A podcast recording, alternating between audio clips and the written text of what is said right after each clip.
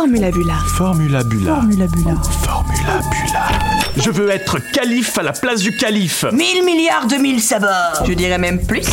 Pressez ce bouton écrit et dring. Je me sens bien, j'ai 50 ans, mais je me sens très bien. Ils sont fous ces romans. Il y a ceux qui écrivent l'histoire et ceux qui ont besoin de lunettes pour la lire. Formula Bula, bande dessinée et plus si affinité. Bonjour à tous, vous m'entendez bien? Ok. Et ben d'abord euh, merci pour cette invitation. Ça me fait plaisir euh, bah, de venir parler de mon boulot euh, d'une façon générale.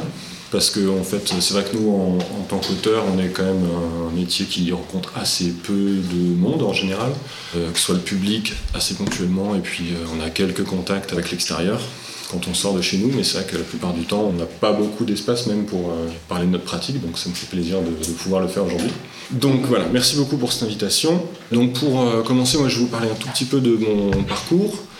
Parce que donc là j'ai 32 ans maintenant, je suis donc euh, professionnel, euh, même si c'est un mot qui est professionnel de la BD, c'est toujours un petit peu, vous allez voir pourquoi, le sujet à caution. Mais donc en tout cas j'ai fini mes études il y a maintenant une dizaine d'années, en 2012. Donc avant ça j'ai fait un bac scientifique, j'ai fait une année de prépa au- écoles d'art. Donc c'était juste parce que bah, comme j'avais fait plutôt un cursus scientifique, j'étais assez à la masse. Et il fallait que je me remette un peu au niveau. Et ensuite, j'ai fait une école qui s'appelle les Arts décoratifs de Strasbourg, enfin qui s'appelait les Arts décoratifs de Strasbourg parce que c'est, euh, ça a changé de nom. Ça s'appelle la IR maintenant, H-E-A-R. Donc c'est une école d'art générale, mais avec des sections différentes. Et moi, je suis en illustration. Donc illustration, c'est pas spécifiquement euh, le fait d'être auteur, c'est tout ce qui implique de mettre une image sur un texte. Donc ça va aussi avec le dessin de presse, avec l'illustration jeunesse, donc c'est aussi du livre, mais pas de la bande dessinée, forcément et euh, tout ce qui peut euh, tourner autour de ça. Donc c'est des études qui sont d'abord assez générales. On fait les premières années euh, une école d'art très standard, donc où c'est vraiment une pratique artistique au sens large, et puis petit à petit on spécialise, et c'est des études en 5 ans. On sort du bout de 5 ans de ça, et théoriquement on est illustrateur, donc capable de travailler euh, dans le milieu euh, bah, de l'édition et, de la- presse. Après en pratique c'est toujours un petit peu compliqué parce que quand on sort, contrairement à un job normal, il faut ensuite qu'on fasse un peu ses preuves en produisant des choses, mais produire des choses quand personne nous les demande, il faut le faire un peu dans le vide pour se faire remarquer, etc. Et qu'ensuite on puisse euh, nous demander de faire des livres et des images.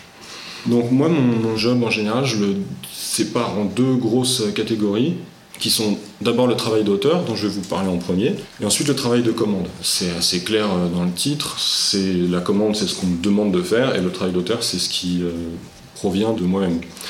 Donc évidemment, le travail d'auteur, c'est celui qui est un peu le plus difficile à placer, parce que personne ne l'attend. Il faut convaincre des gens de le faire quand même. Il faut convaincre des éditeurs. Je sais qu'il y en a une partie d'entre vous qui euh, se projette euh, dans ce métier-là. Et donc nous, on essaye de convaincre euh, vous, futurs éditeurs, que nos projets sont ou intéressants ou viables ou qui valent le coup. Évidemment, c'est la partie la plus difficile et aussi la partie qui rémunère le moins, puisque comme on nous a rien demandé, ben, nous, on est un peu prêt à bosser pour pas grand-chose, puisque c'est un truc qu'on a envie de faire. Donc c'est évi- évidemment beaucoup plus difficile pour nous de venir et imposer des conditions quand on arrive avec un projet que quand on demande de l'aide. Donc je commence par mon travail d'auteur. Moi je suis auteur de bande dessinée. Là je commence un peu à travailler avec la jeunesse, avec l'illustration. Mais les livres que j'ai publiés jusqu'à présent, c'est uniquement de la bande dessinée. J'en ai fait 5 aujourd'hui. Le dernier il est sorti euh, il y a un an, un peu plus d'un an. Donc j'en ai fait 5 en 8 ans. Ce qui est un rythme plutôt élevé dans l'édition alternative dans laquelle je travaille.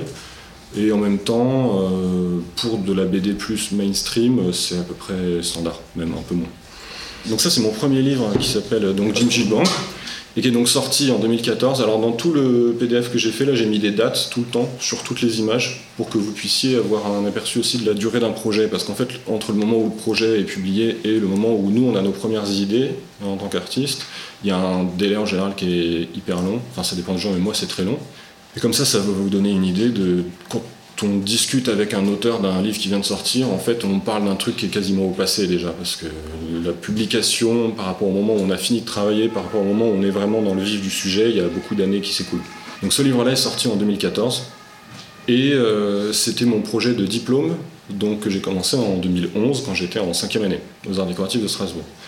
Moi, je fais partie des gens assez chanceux, puisque mon projet de diplôme a été publié, ce qui veut dire que je suis sorti des études Et ce que j'avais était déjà accepté par une partie du milieu de l'édition, et donc j'ai pas eu à trop galérer, à trop attendre pour me faire euh, accepter. Ça m'a pas permis de vivre, ça me permet toujours pas d'ailleurs, mais au moins il y a la partie euh, de pas être complètement dans le vide trop longtemps.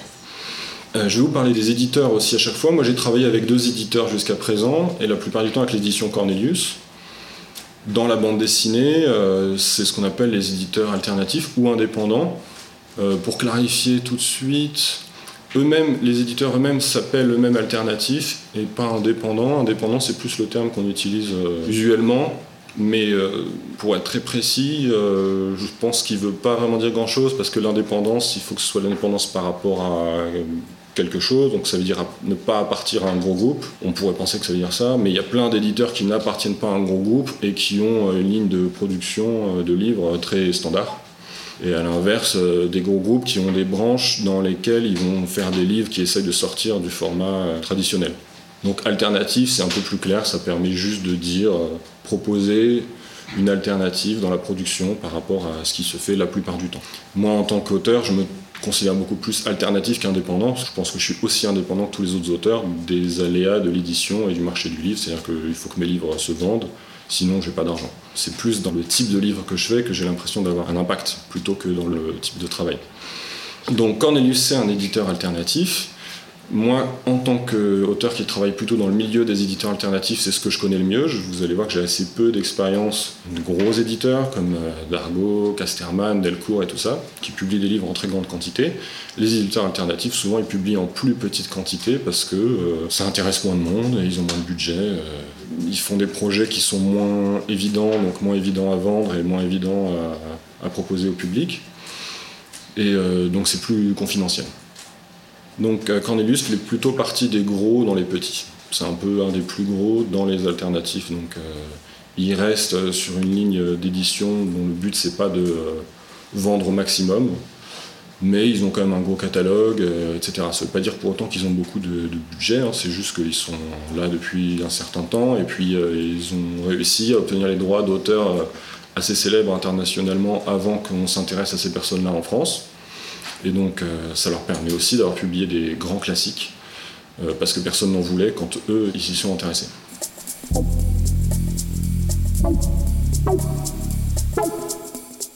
Voilà, mon premier livre, euh, donc 2014, et je vous montre, bon, c'est des extraits, des pages intérieures, c'est un livre qui est entièrement en noir et blanc, avec assez peu de dialogue et qui fait une centaine de pages, mais vous allez le voir passer, donc vous pourrez voir un peu plus en détail. Du coup, c'est un genre d'autofiction, c'est un voyage que j'ai fait en Corée euh, pendant que j'étais en quatrième année, euh, qui s'est assez mal passé. Euh, et comme en rentrant de ce voyage-là, j'emmerdais tout le monde en leur disant tout le temps que ça s'était mal passé, j'ai compris au bout d'un moment qu'il fallait que je le fasse différemment. Et donc plutôt que d'obliger les gens à m'écouter, je l'ai fait dans un livre, comme ça. Ça permettait que ceux qui n'avaient pas envie ne s'y intéressent pas en gros. Et puis quand en commençant à le faire, je me suis rendu compte que ça allait être mon projet de diplôme. En passant mon diplôme, on m'a dit que c'était éventuellement publiable. Donc à la sortie de mes études, j'ai envoyé mon manuscrit à tous les éditeurs euh, qui m'intéressaient. Et puis Cornelius, ça a été le dernier à répondre, mais le premier à accepter, donc c'est avec eux que je l'ai fait. Je trouvais que c'était aussi l'éditeur que je préférais dans la liste.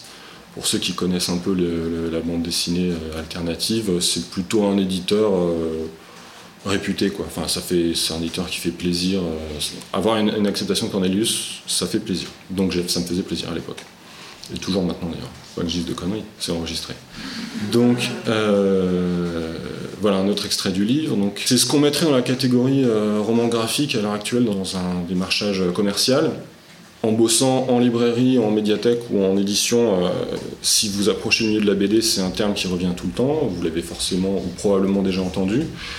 Euh, c'est un terme que moi je revendique pas particulièrement parce que je trouve qu'il veut un peu rien dire, dans le sens où euh, roman graphique c'est juste une adaptation du terme américain graphic novel qui servait à se différencier des comics qui sont un standard d'impression et euh, qui ont une charte assez précise.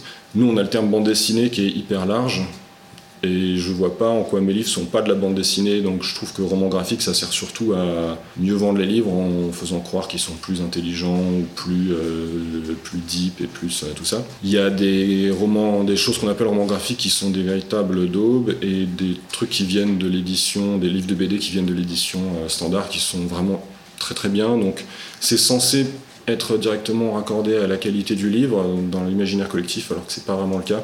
Donc moi j'emploie le terme BD tout le temps, mais en, termes de marketing, vu que ça sort du format un peu euh, traditionnel, euh, dans le nombre de pages, dans les couleurs, ce genre de choses, mes livres en général sont plutôt classés dans le roman graphique. Donc en tout cas ça c'est une, euh, bande dessinée assez basée sur le visuel, j'ai fait beaucoup de scènes qui n'ont pas de dialogue. Et voilà, donc ce que j'ai montré c'est les storyboards, ça c'est juste comme ça vous pouvez voir un peu les étapes du boulot.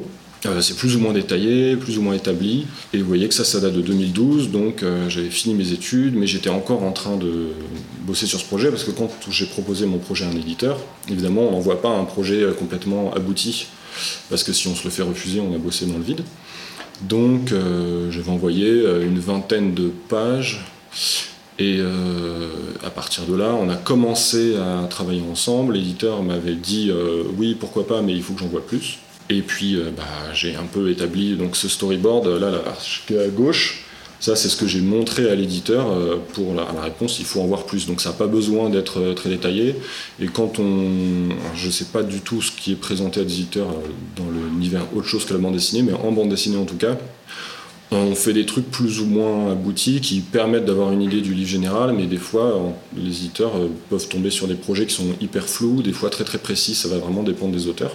Et nous, la réponse qu'on veut surtout pas entendre, c'est euh, je veux en voir plus, parce que ça veut dire que euh, notre projet n'est pas assez établi, qu'il faut qu'on continue à travailler euh, dans le vide, parce qu'à ce stade-là, on n'a pas de contrat, donc en gros, on commence à s'engager dans une voie sans avoir de retour. Donc c'est un peu la, la réponse qui fait peur. En l'occurrence, ça s'est bien terminé. Euh, j'ai mis beaucoup de temps après cette première prise de contact avec mon éditeur à avancer, puis après il a fallu tout boucler d'un coup. Donc vous voyez qu'il y a des choses qui sont plus ou moins détaillées par rapport au résultat final, et je vous ai mis plein d'autres planches. Et donc là-dedans on voit aussi qu'il y a des chapitres, vous ne voyez pas nécessairement, mais la plupart de ces planches-là sont pas dans le livre final. C'est-à-dire que évidemment, euh, comme tous les projets, il y a des choses qu'on fait puis qu'on garde pas, qu'on vire, etc. Des fois c'est des planches terminées, mais en général on s'arrange pour quand même euh, pas passer trop de temps dans le vide et donc euh, faire les recoupes sur du storyboard. J'emploie le terme storyboard depuis tout à l'heure, mais si c'est pas clair, c'est vraiment c'est le, croquis en gros. Donc euh, le but c'est de pas faire des choses dans le vide. Je vous parle vraiment de ça depuis tout à l'heure parce que je suis pas non plus euh, dans, l'économie de moyens absolus, mais comme on est très peu payé, on est vite pris par des contraintes de pas travailler dans le vide. C'est un truc qui nous concerne beaucoup parce que un livre comme ça, enfin les livres que je fais, il faut vous dire que en moyenne, ça me revient, je sais pas, peut-être 2 euros de l'heure de travail que je passe. Donc évidemment, on a, envie que ça soit quand même assez euh, restreint. Quoi. Donc voilà, pour dire, bah, dans le processus d'écriture, euh, il y a des choses qu'on garde, des choses qu'on garde pas, et la plupart de ces planches-là, je les ai pas gardées, ou je les ai déformées, je les ai redessinées, mais comme euh, elles m'ont pris peu de temps à faire, c'est pas si grave. Et donc là, on est toujours en 2012. Le projet envoyé l'éditeur. L'éditeur souvent passe par des systèmes, quand c'est de l'édition alternative, comme ils n'ont pas un budget énorme, des fois ils demandent des bourses pour se faire aider par le CNL, donc le Centre national du livre, pour pouvoir publier les livres. Pour faire ces bourses, il faut faire un dossier. Pour que le dossier soit fait, il faut que le livre soit déjà relativement avancé, il faut qu'il soit à 60%. Le temps que les commissions se fassent, on attend quelques mois. Une fois qu'on a le budget ou pas, on sait à quel point on peut faire une bonne qualité dans l'impression, dans la fabrication, etc. Là ensuite, il faut envoyer le livre à l'imprimeur. Ensuite, l'imprimer. La fabrication prend aussi beaucoup de temps, c'est-à-dire que l'impression, c'est les planches seulement, ça c'est assez rapide, mais ensuite, il faut faire la reliure, etc. Ensuite, c'est envoyé un système de diffusion, envoyé dans les librairies qui sont censées avoir les livres en avance, de sorte à pouvoir préparer un peu le boulot, parce que s'ils reçoivent des cartons et ils savent pas ce qu'il y a dedans, euh, c'est pas terrible. Donc, ça veut dire qu'il y a tellement d'étapes entre le moment où le livre est fini et le moment où le livre est effectivement en librairie. En général, euh, selon les, les cas de figure, à moins que ce soit vraiment très très speed, euh, c'est toujours plus de 6 mois, 1 an. Et donc, quand on finit un livre, en général, quand le livre sort, ça nous réveille un peu sur un projet qu'on a déjà oublié parce qu'il a fallu qu'on passe au suivant, etc. Et c'est pour ça que c'est pour nous des fois assez dur de parler de, projets sur lesquels on a travaillé parce que ça fait un an qu'on a déjà fini, qu'on fait autre chose, qu'on est en train de volontairement sortir de ce thème-là pour pas être influencé dans le suivant. Et du coup, c'est un peu aussi une des difficultés du boulot, c'est de réussir à être un peu multitâche, c'est-à-dire à, mener plusieurs projets en parallèle parce que si on attend complètement qu'un projet soit complètement terminé avant d'entamer un suivant, bah, on se retrouverait à faire un livre tous les 5 ans, ou tous les 3 ans, ou tous les 4 ans, et ça serait euh, encore moins viable. Donc voilà, ça c'est mes storyboards. Ce livre-là, euh, donc je l'ai fini vers 2013, il est sorti en 2014, et j'ai pas grand-chose à en dire de plus. Je passe au suivant, donc c'est le même euh, mode de fonctionnement, donc 2017, donc 3 ans après, lui il m'a pris beaucoup de temps à faire parce que j'ai trouvé ça tellement fatigant de faire mon premier livre que j'étais convaincu que je ne ferais pas ce métier. J'étais vraiment à bout, finalement j'ai continué quand même. Celui-ci, c'est un livre donc, qui est en bichromie, donc ça veut dire que. Enfin, fausse bichromie, mais c'est rouge et bleu, et la superposition du rouge et du bleu. Je suis resté sur une gamme colorée assez simple. C'est une histoire de vie artificielle, c'est un scientifique, une scientifique qui crée un être vivant et euh, ça traite les responsabilités, euh, les implications qu'on a une fois qu'on... Enfin, elle se retrouve un peu prise, euh, une fois qu'elle a réussi son expérience, à devoir gérer ça. On voit l'évolution des deux personnages, les uns avec les autres, et on essaye de suivre l'évolution de ces personnages et de réfléchir bah, sur des... J'essaie de poser des questions sur le thème de la vie, de la, de la responsabilité et tout ça. Ça m'a pris à peu près le même temps à faire, mais voilà, celui-ci, comme j'ai commencé une fois que j'avais complètement fini le travail de l'autre, c'est ce que j'ai vu. Le précédent est sorti en 2014, celui-ci est sorti en 2017. Euh, donc c'est un processus toujours qui est assez long. Euh, pour vous donner un ordre d'idée, c'est des tirages qui sont à 2000 exemplaires. 2000 exemplaires en bande dessinée euh, plus standard, on tourne un tirage de base pour un auteur qui n'est pas très connu, ça va plus être autour de peut-être 5000, 6000, 7000. Et 2000, c'est pour l'édition indépendante, alternative, plutôt le haut des quantités. Donc comme Cornelius est un éditeur plutôt gros parmi les alternatifs, on a commencé à 2000, mais avec des éditeurs plus petits, on peut commencer des tirages à 700, 800, 900. Donc évidemment, ça ne représente pas grand-chose, puisque nous, on est payé en droit d'auteur, c'est-à-dire un pourcentage sur la vente des livres. Quand 2000 livres sont imprimés, même si on écoule tout le stock, un pourcentage de ces 2000, à savoir 10% en général, 10% bah, des 2000, ça fait pas grand-chose, ça fait 2000 en fait. Euh, je vous ai mis aussi des storyboards, je vous montre un peu euh, les étapes de production. Là, vous voyez que les couleurs ont un peu changé euh, entre l'étape première et, les planches. Moi, les planches que j'avais faites là, c'était ce que j'avais décidé moi-même pour les couleurs. Et là, c'est là où l'éditeur intervient. La fabrication d'un livre, c'est un sujet qui est assez important, d'autant plus quand on fait un objet visuel un des jobs de l'éditeur, c'est de savoir ce qui va fonctionner ou pas une fois que ça sera sur papier, parce qu'en numérique, on le voit pas, ça c'est pas du noir, mais c'est du violet euh, hyper foncé. Et euh, ce qu'il m'a dit, et ce qui était très vrai, c'est que sur un écran de bonne qualité comme j'ai devant les yeux, on voit que c'est un violet foncé. Sur un écran comme ça, on ne voit pas, et sur le papier, on le verra encore moins. Et donc, c'est à lui d'intervenir parce qu'il connaît les machines, il connaît euh, les encres, il connaît tout ça, et il peut nous dire les couleurs que tu choisies, ça va foirer. Et il n'y avait pas une différence suffisante entre le bleu qu'on voit là et le foncé, et donc du coup, tout allait être aplati et ça allait être dégueulasse. Donc, ça, ça fait partie des interventions, on va dire, euh, bonnes qu'un éditeur peut faire euh, dans notre travail. Évidemment, selon les éditeurs et selon les volontés de chacun, parce que les éditeurs, c'est aussi des. Souvent, c'est on discute avec peu de personnes, en fait. Hein. On a vraiment un interlocuteur en face. Et il y en a qui ont beaucoup besoin d'intervenir dans le travail des auteurs, il y en a qui ont pas du tout besoin de le faire et je pense qu'il n'y a pas de bonne approche là-dedans. Je sais qu'il y a des gens qui ont besoin d'être auteurs aussi, qui ont besoin d'être très encadrés et d'avoir quelqu'un qui leur dit en permanence la direction est bien, la façon d'écrire est correcte, ou ça ça ne marchera, ça ça ne marchera pas, etc. Moi à l'inverse, je suis un éditeur euh, qui me laisse quasiment carte blanche euh, tout le temps et qui intervient vraiment quand c'est des cas de figure comme ça où on sait que ça va être vraiment une très mauvaise idée. Et il se trouve que ça me convient mais je connais des auteurs qui ont besoin d'être accompagnés, d'autres qui détestent être accompagnés, et des éditeurs qui le font, qui ne le font pas. Donc euh, pour euh, l'édition, en général, il faut réussir à comprendre ça euh, en discutant directement avec l'auteur, de savoir si c'est quelque chose qu'il recherche ou pas. Mais je connais des auteurs qui sont très frustrés d'avoir justement un peu carte blanche avec leur éditeur, parce qu'ils considèrent que du coup l'éditeur sert à rien, c'est juste quelqu'un qui récupère le travail et qui l'imprime à la sortie. Et c'est pas toujours bien pris. En fait, on pense que carte blanche, c'est la liberté et que c'est super, mais ça dépend vraiment des cas de figure. Donc voilà, ça c'est d'autres planches de storyboard, que donc parfois comme au-dessus je les faisais en noir et blanc. Ça c'est du storyboard mais que je faisais en, couleur parce que j'avais besoin de me rendre compte des étapes euh, du, rendu, de la lumière, etc. Donc c'est pour dire que le storyboard bah, ça peut être euh, plus ou moins élaboré euh, et rendre plus ou moins proche d'un livre final. Là, à cette distance, on voit pas vraiment la différence entre ça et un, dessin infini, c'est juste de près que c'est un peu crade. Et donc, euh, d'autres planches de storyboard, donc vous voyez que là on est en 2015, donc euh, encore une fois, des scènes coupées, euh, des scènes qui n'ont pas eu lieu dans le livre final. Mais ce que je vous montre là, c'est ce qui est assez pratique. Enfin, pratique, c'est qu'il y a des choses qui reviennent, en fait, qu'on décide, et puis qui reviennent plus tard. Et là, par exemple, c'est une planche à droite de mon dernier livre. Et à gauche, c'est donc un storyboard de mon deuxième livre. Sans me rendre compte, je l'ai reprise. C'est-à-dire que je l'ai fait sans le, sans réaliser, sans refouillant mes storyboards, que je réalisais que j'avais déjà fait cette image. Et comme je ne l'avais pas mise dans mon deuxième livre, j'avais dû être frustré. Et donc j'ai re la même idée pour le dernier. Il faut savoir que. Enfin, les auteurs, on imagine beaucoup qu'on a, que les idées viennent de nous-mêmes, mais en fait, on fait qu'un mix des choses qu'on voit euh, et qu'on entend autour de nous. Et, ça comprend nous-mêmes en fait. Et il y a même des moments assez terribles où je me retrouve à me rendre compte que euh, dans un carnet de quand j'avais 17 ans, euh, j'ai vraiment dessiné le personnage que j'ai choisi dans un livre, euh, que des idées que j'avais eues dix fois en fait, que je retrouve tous les trois ans dans un carnet qu'à chaque fois j'oublie et je suis convaincu de la réavoir, etc. Donc c'est assez intéressant de voir sur le long terme le fait qu'il y a des sujets qui bouclent comme ça moi en particulier. Et aussi, toujours dans cette volonté de pas bosser dans le vide, on se retrouve un peu à faire du recyclage, donc comme là, où euh, des idées qui fonctionnent, on n'a pas envie de les jeter. Quoi. Enfin, on considère qu'elles fonctionnent. Ensuite, ça, je voulais vous montrer le fait que. Alors, ça, c'est juste un, passage sur ma pratique à moi. Moi, je m'inspire beaucoup de choses existantes. Euh, mes livres sont assez placés dans du réel comme ça, parce que c'est toujours des fictions, mais en même temps, ils ont toujours un ancrage dans quelque chose d'un peu euh, concret. Je redessine des décors qui existent, pas uniquement par fainéantise, euh, mais aussi parce que j'aime bien l'idée qu'on puisse se retrouver euh, une part de contact avec quelque chose qui existe. Ce livre-ci, euh, il commence par toute une scène en voiture et le trajet en question, je l'ai fait donc sur Google Earth. je suis allé d'un point A à un point B, donc d'un hôpital que j'ai visité dans lequel un ami travaillait, puisque le livre commence dans un hôpital, à un autre endroit en France dans lequel j'imaginais bien la scène de le set de la maison dans laquelle l'histoire se passe.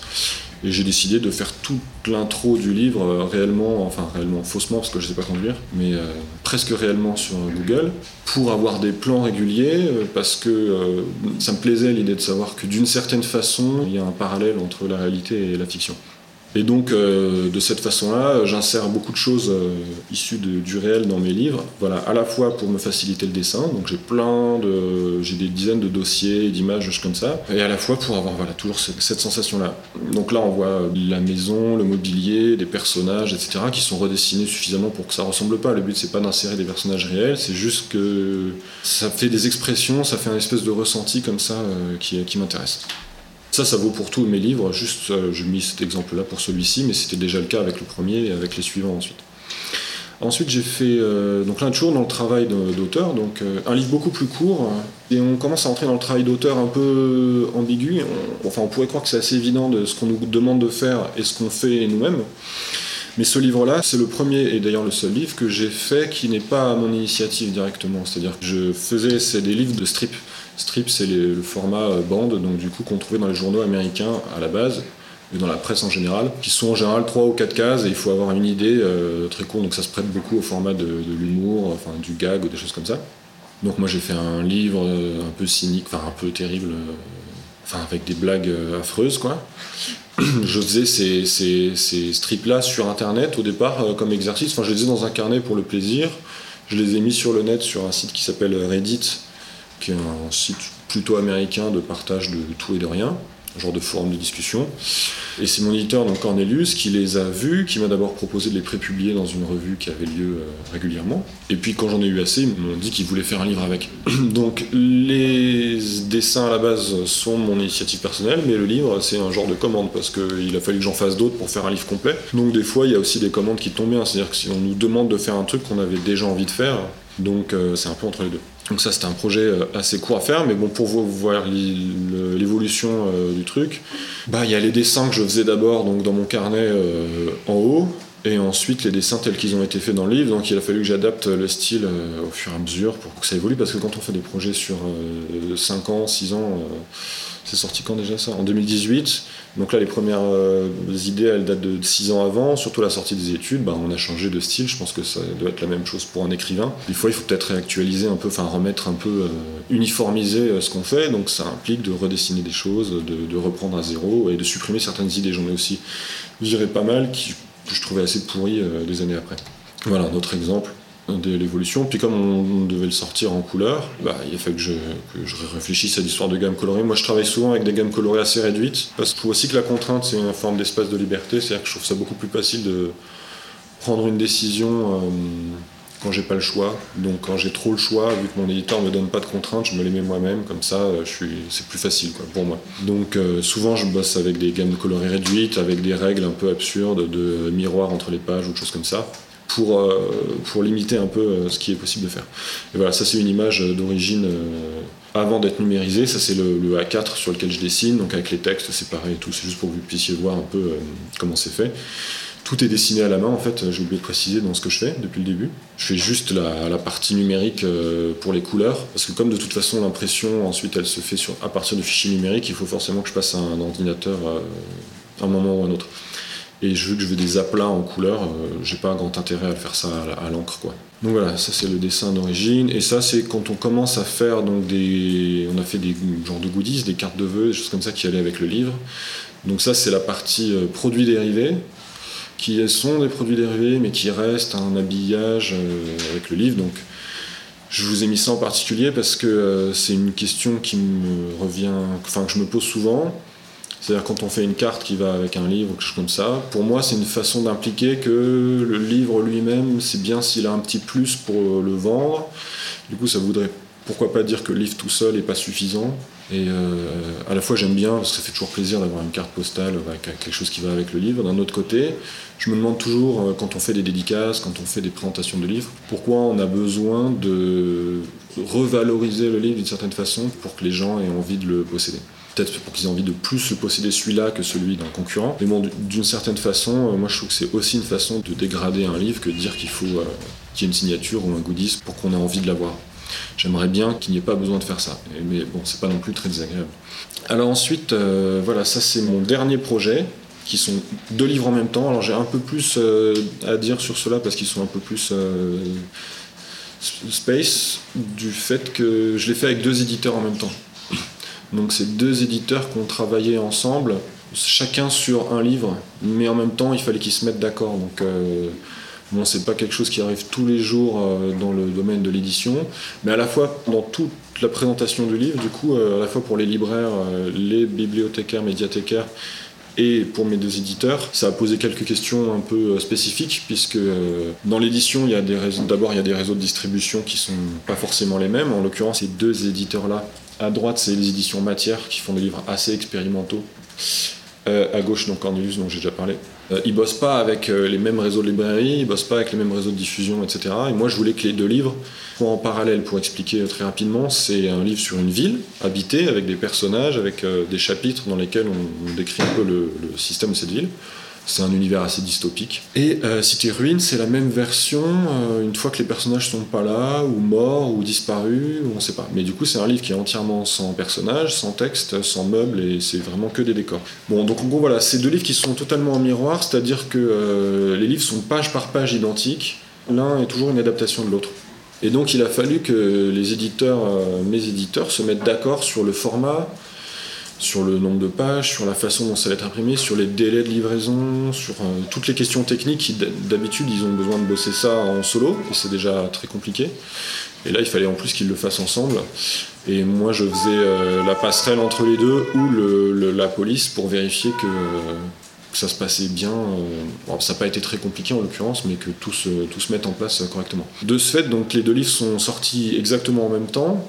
Et ils étaient présentés en librairie, des fois ensemble, des fois pas ensemble, parce que les libraires n'étaient pas toujours au courant que les deux livres allaient ensemble. Il y a un indice sur la couverture, mais bon, c'est pas non plus évident. Et toute la question, à la fois pour les gens qui les achetaient, que pour les, les médiathèques qui voulaient le faire rentrer dans leur registre, et les libraires, c'était de savoir si les deux livres étaient faits pour aller ensemble, ou si on pouvait en avoir que l'un, que l'autre, etc. Moi, le fait de le faire chez deux éditeurs différents, c'était justement pour ne pas imposer euh, la dualité. J'aimais bien l'idée qu'on puisse tomber sur un sans savoir que l'autre existe et puis s'en rendre compte plus tard. Euh, c'est aussi une façon de dire qu'il n'y a pas un tome 1, un tome 2 et que les deux sont équivalents et euh, se valent. Et de casser un peu la chronologie qu'aurait pu naître de ce projet-là. Donc je vous ai mis quelques images euh, donc, de la fabrication de ce projet. Au départ, c'était une histoire que j'ai faite en 16 pages. Donc ça, c'est sorti en 2020. La première idée que j'ai eue, c'est en 2014. Donc pour vous montrer, c'est encore un projet qui a pris 6 ans à se faire. Mais ça veut pas dire que je passe 6 ans à faire que ça. hein. C'est juste que le temps qu'on ait une idée, qu'on la mette en place, etc., c'est très long. Quoi. Bon, et donc du coup, toute l'idée de départ, c'était donc la partie euh, habitée euh, ici.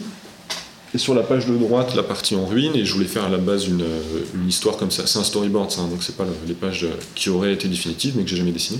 Et puis euh, cette histoire, c'était trop court, on comprenait, c'était très difficile la lecture, donc bref, j'ai euh, j'ai changé et j'ai fait petit à petit des chapitres qui sont parus petit à petit dans une revue qui était publiée par les éditions Cornelius.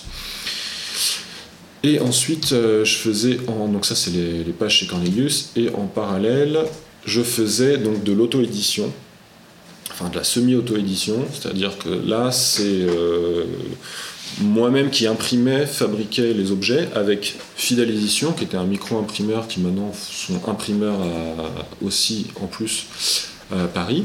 Alors voilà, Fidel Édition, c'est une petite maison d'édition. Et moi, j'avais prévu à la base sortir ce projet-là, le parti ruine, en micro-édition, c'est-à-dire en auto-édition, pardon, c'est-à-dire que j'imprimais, j'avais prévu d'imprimer moi-même les bouquins en payant l'imprimeur et en allant les déposer en dépôt dans les librairies. Donc ça, je ne sais pas si vous êtes, euh, si vous connaissez bien le fonctionnement des systèmes des librairies, euh, voilà. Mais donc il y, a- le dépôt, et le dépôt avec des objets comme ça, c'est souvent un peu compliqué, nous en tant qu'auteurs, parce qu'il faut qu'on fasse la tournée en- régulièrement pour savoir combien se sont vendus, etc. Les libraires n'apprécient pas tous ce système-là parce que ça leur fait du boulot en plus pour des ventes assez ridicules. Donc certains libraires acceptent le dépôt euh, de petits fanzines comme ça, d'autres non. On connaît les adresses à Paris, mais en général, c'est sûr, du coup, ça fait de l'échelle assez réduite. Il se trouvait que j'ai bossé dans le même atelier que Fidel, qui était imprimeur et aussi euh, éditeur mais euh, qui éditait euh, des petits objets comme ça. Donc là, on n'est plus sur l'édition alternative du tout de la même échelle que Cornelius, on est sur de la micro-micro-édition alternative. Mais ces livres-là, donc c'est des livrets de 16 pages imprimés en risographie, ils avaient quand même un ISBN, ils sont donc quand même dans, le registre, dans le réseau de livres standards français officiels. Parce qu'ils m'ont proposé de le faire et ça m'évitait de moi d'aller faire la tournée des libraires. Bah, ils l'ont fait à ma place, quoi, grosso modo mais du coup j'étais pas payé. Donc voilà, ce projet il est sorti en fascicule d'abord, d'un côté, et de l'autre en histoire courte dans une revue. Donc c'est pour dire qu'il est sorti en 2020, mais il a déjà eu une vie euh, éditoriale avant d'être dans l'objet final. Et donc aussi c'est un projet comme il a été assez fait sur le long terme, j'ai pu euh, faire des images qui vont avec, qui sont pas dans les livres, qui sont juste faites pour être exposées ou pour le plaisir. Donc ça, c'est des images euh, que j'ai dessinées euh, à partir de cet univers-là et qui ont rien de spécial, enfin, enfin qui n'ont pas d'existence particulière, quoi, qui sont vraiment juste du, du contenu. Enfin, je sais pas si je peux appeler ça comme ça. Mais encore une fois, ça me faisait plaisir de prendre des lieux qui existaient, puis de les redessiner, vaguement en ruine, vaguement abandonnés, etc. C'était toujours. euh, ça, c'est pour le pur plaisir euh, du dessin. quoi. Encore un objet donc, qui va avec, la sortie des livres, donc, qui était un plan qu'on a fait avec le livre. Alors là, on est sur du goodies, mais un peu plus, qui a un peu plus de sens, puisque ça vient enrichir le livre de- d'explications euh, sur son contenu. Donc c'est un plan qu'on a imprimé et qui, qui était donné par les libraires en même temps que le, que le livre. Euh, des cartes postales. Et quoi Ah voilà, et ça c'est un projet donc toujours sur le reste. Donc là le livre est déjà sorti mais j'ai continué à travailler avec. Donc ça c'est avec euh, Formula Bula donc, qui organise le- la résidence dans laquelle je suis en ce moment et avec qui je suis euh, en conférence avec vous euh, ce soir. Donc là j'avais fait un programme informatique euh, qui générait les bâtiments euh, pour la ville dans laquelle on se situait. Donc qui créait tout seul euh, des lieux et qui était exposé donc, dans, le dernier festival Formula Bula. C'était projeté donc, à la médiathèque Françoise Sagan, avec qui on a travaillé pour ça. Donc il y avait une exposition voyez, de, planches, des livres et tout ça. Et au passage, il y avait ce générateur de bâtiments qui donc, ah oui, je vous ai montré, c'est du code informatique, quoi, qui donc invente, génère tout seul des nouveaux bâtiments. Euh, Tous les 30 secondes, il en fabrique un nouveau à partir de quelques critères que j'avais programmés et qui tournait euh, dans, ce, dans ces médiathèques et qui rajoutait encore du contenu euh, à la ville, mais cette fois du contenu temporaire, parce qu'une fois que l'exposition est finie, tout ça, ça va disparaître. Enfin, moi j'ai les sauvegardes sur mon ordinateur, mais plus personne ne les verra. Quoi. Et donc, il y en a eu des, quelques milliers qui ont été faits parce que ça a duré un mois, euh, qu'il y en avait un toutes les 30 secondes, donc ça en a fait beaucoup, beaucoup. Et c'est pour dire que souvent, les projets qu'on fait, on est aussi amené à les continuer après la publication, et pas forcément sous forme de livre. Donc, euh, le travail d'auteur, il est assez large. Et même quand ça émane de nous-mêmes, on va pas forcément chercher à faire euh, que, de, que de- des choses qui peuvent se vendre, qui peuvent être matérielles.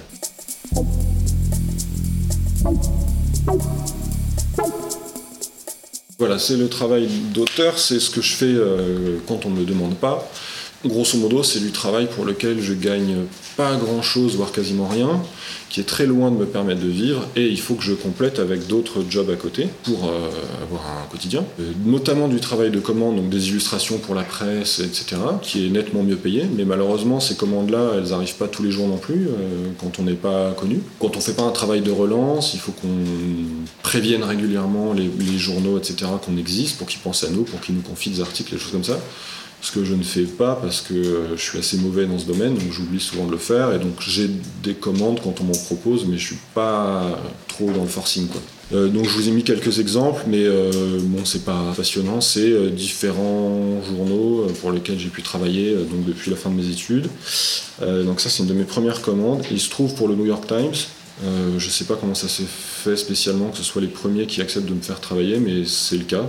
Je crois qu'en France, il faut être assez connu en fait pour commencer. Il faut avoir un minimum d'existence quelque part pour qu'on puisse nous confier du boulot. Visiblement, aux États-Unis, c'est moins difficile, je sais pas, mais ça a été mes premières commandes une image que j'ai pu faire pour le point éphémère. Donc ça c'était un flyer, euh, c'était le programme des concerts euh, du mois de novembre 2016. Donc où on a des cartes plus ou moins libres. Il faut savoir que quand on fait une illustration d'article, euh, c'est très très orienté, c'est-à-dire qu'on a un texte qu'on doit illustrer avec certaines choses qu'on a le droit de mettre dedans, d'autres qu'on n'a pas le droit de mettre, dans des délais qui sont très courts.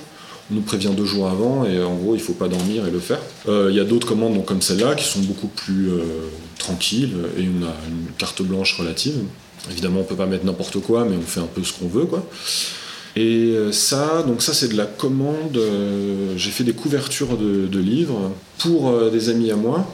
Donc ça c'est Samandal qui était un magazine de bande dessinée franco-libanais.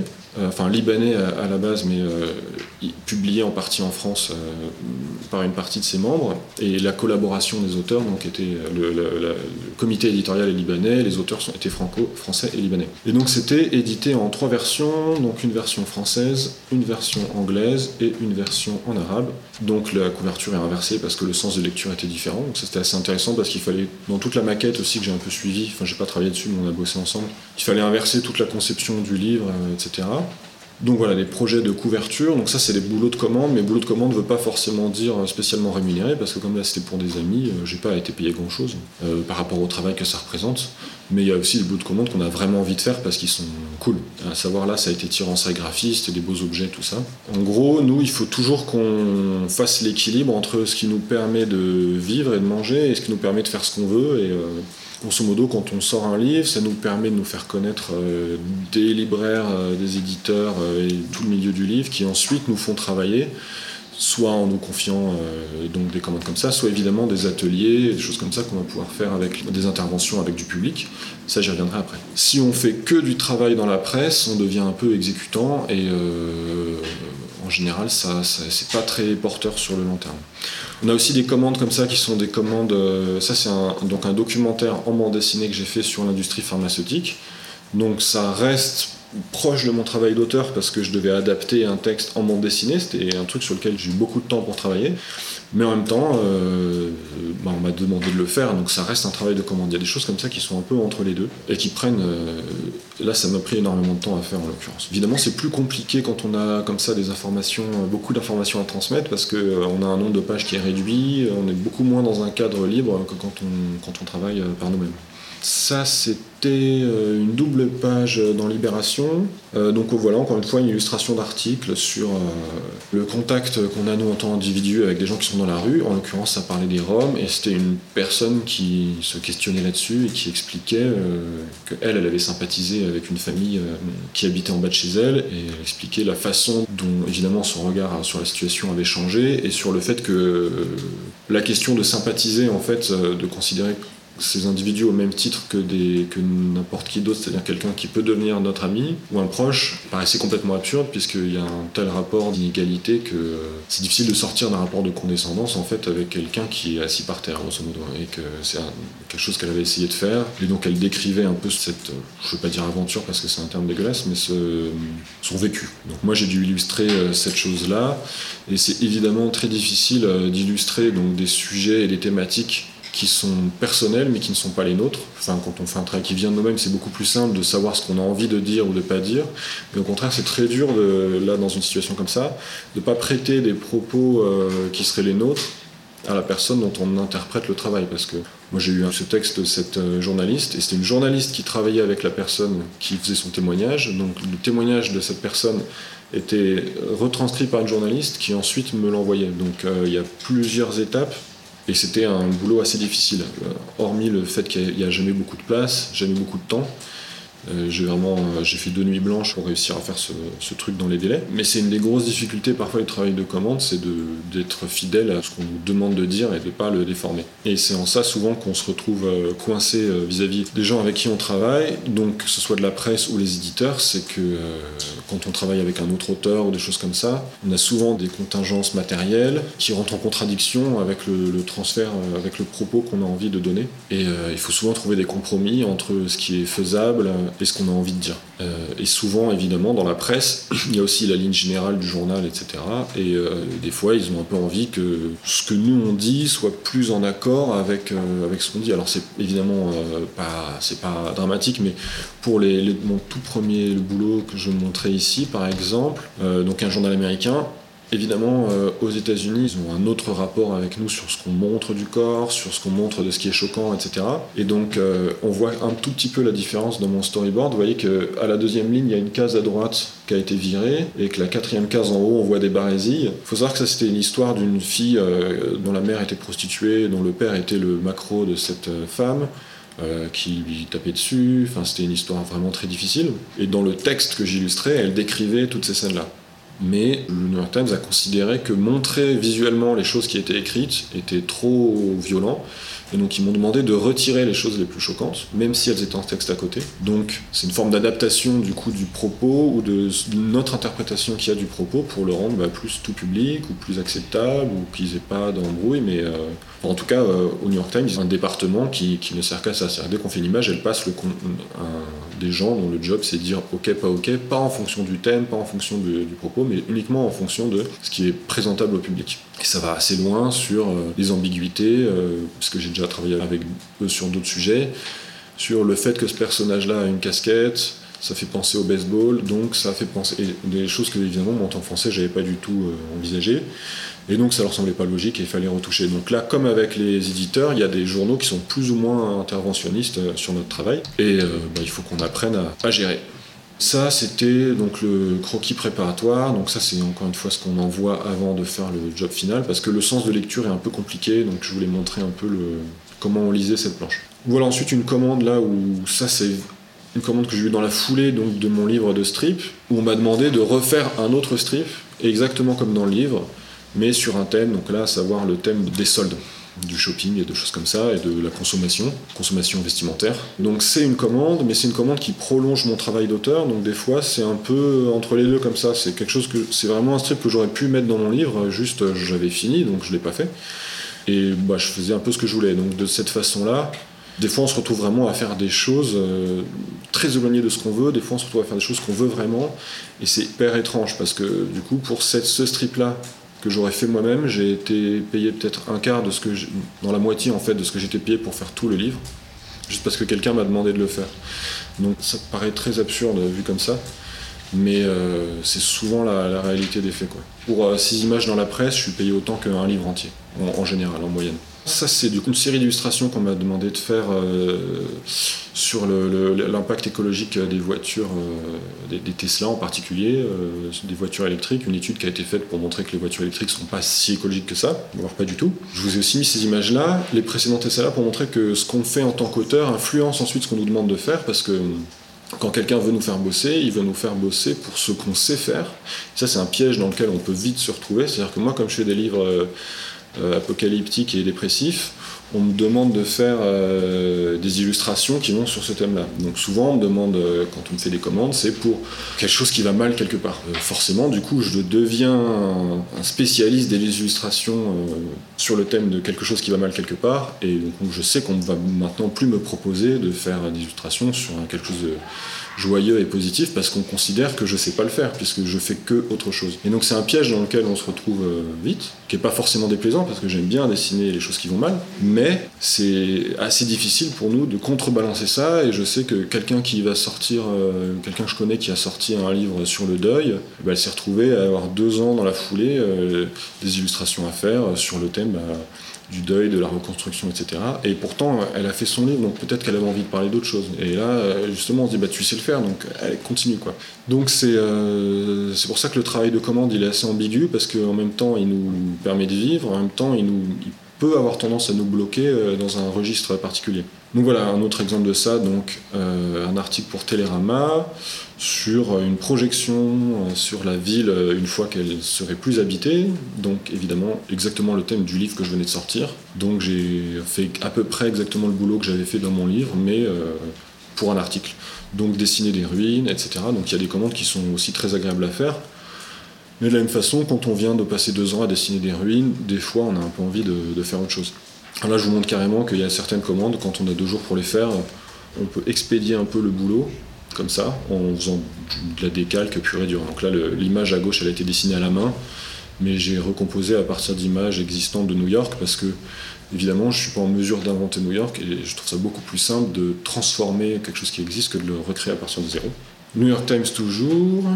Euh, donc 2021 là. Donc ça là on commence à avoir des choses récentes. Et comme vous avez pu voir j'ai beaucoup plus de commandes récentes que de commandes anciennes. Déjà parce que j'ai perdu la moitié de mes fichiers. Mais aussi parce que plus on avance plus on est connu même si connu c'est un bien grand mot mais plus on a des contacts etc et donc plus on nous sollicite. Euh, ça c'est les croquis que j'avais fait donc pour faire ces commandes. Donc vu de loin on dirait que c'est propre mais encore une fois c'est des, des mourions donc ça, c'est sur Amazon euh, qui euh, chope des coins à la campagne, euh, d'abord aux États-Unis, mais ici aussi, pour construire des entrepôts géants et qui a tendance à raser des bleds entiers pour s'installer. Et les populations locales sont un peu, un peu prises de court.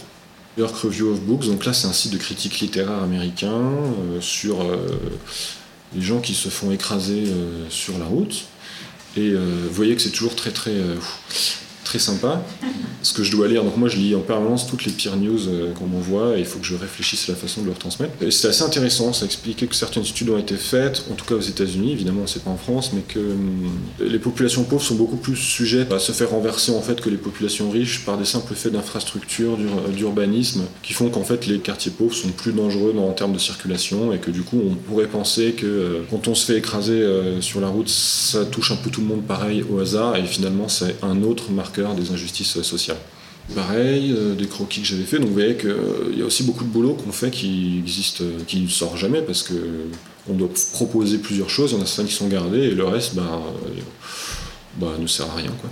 Et alors là, on rentre dans des commandes plus artistiques puisque c'est quelque chose que j'ai fait donc, pour le Centre national d'art plastique qui est donc une institution publique qui, bah, comme son nom l'indique, qui collectionne, euh, finance des artistes, etc. Et donc là, c'est une commande à laquelle j'ai candidaté, c'est-à-dire qu'il disait euh, on va proposer à 12 auteurs de bande dessinée de faire une œuvre, et il fallait envoyer un dossier, etc. Donc l'initiative n'était pas de moi, mais j'ai quand même proposé ma, candidature et j'ai été retenu. Donc c'est aussi des commandes qui parfois sont un peu entre les deux. Et euh, donc là, en l'occurrence, c'est quelque chose qui est destiné aux artothèques, donc bah, vous savez ce que c'est qu'une artothèque. Donc ils sont destinés à être présenté au public, mais aussi pour les bâtiments publics, euh, j'imagine, euh, type euh, ministère et choses comme ça. Et c'était assez absurde parce qu'ils voulaient que ça puisse prendre de la place au mur dans des bâtiments publics, donc ils ont demandé de faire quelque chose de très très grand, mais que ça soit disponible pour les artothèques. Et donc je me retrouve avec ces images-là chez moi qui sont trop grandes pour rentrer chez moi parce qu'elles sont en format ministère en fait. Et j'imagine que les gens qui sont supposés emprunter ça dans une artothèque aussi, il faut qu'ils aient un mur qui fasse au moins 1m20 sur X pour que, l'image soit présentable. Donc c'était très marrant à faire. Et je suis pas sûr que la destination finale de ça ait été tout à fait anticipée euh, par les gens qui ont euh, établi cet appel à projet. Donc ça c'est imprimé, euh, pour le coup c'est une impression assez artisanale, donc c'est en sérigraphie. Je sais pas si vous connaissez la sérigraphie, mais c'est un mode de reproduction très très ancien pour le coup, mais qui a été industrialisé et qui permet d'imprimer avec des encres directes, avec euh, des fois euh, qui est beaucoup moins mécanique que l'impression standard avec laquelle on va faire les livres euh, classiques et qui permet de faire un peu tout, mais en beaucoup plus petite échelle. sérigraphie donc et gravure. Alors là, j'ai taillé une plaque de, de, de, lino en fait avec, avec des outils en métal pour imprimer la partie en noir. Donc ça c'est dessiné euh, avec de la gravure comme la gravure sur bois, et la partie droite c'est plus industriel, donc c'est un mélange des deux. Donc ça c'était assez marrant à faire.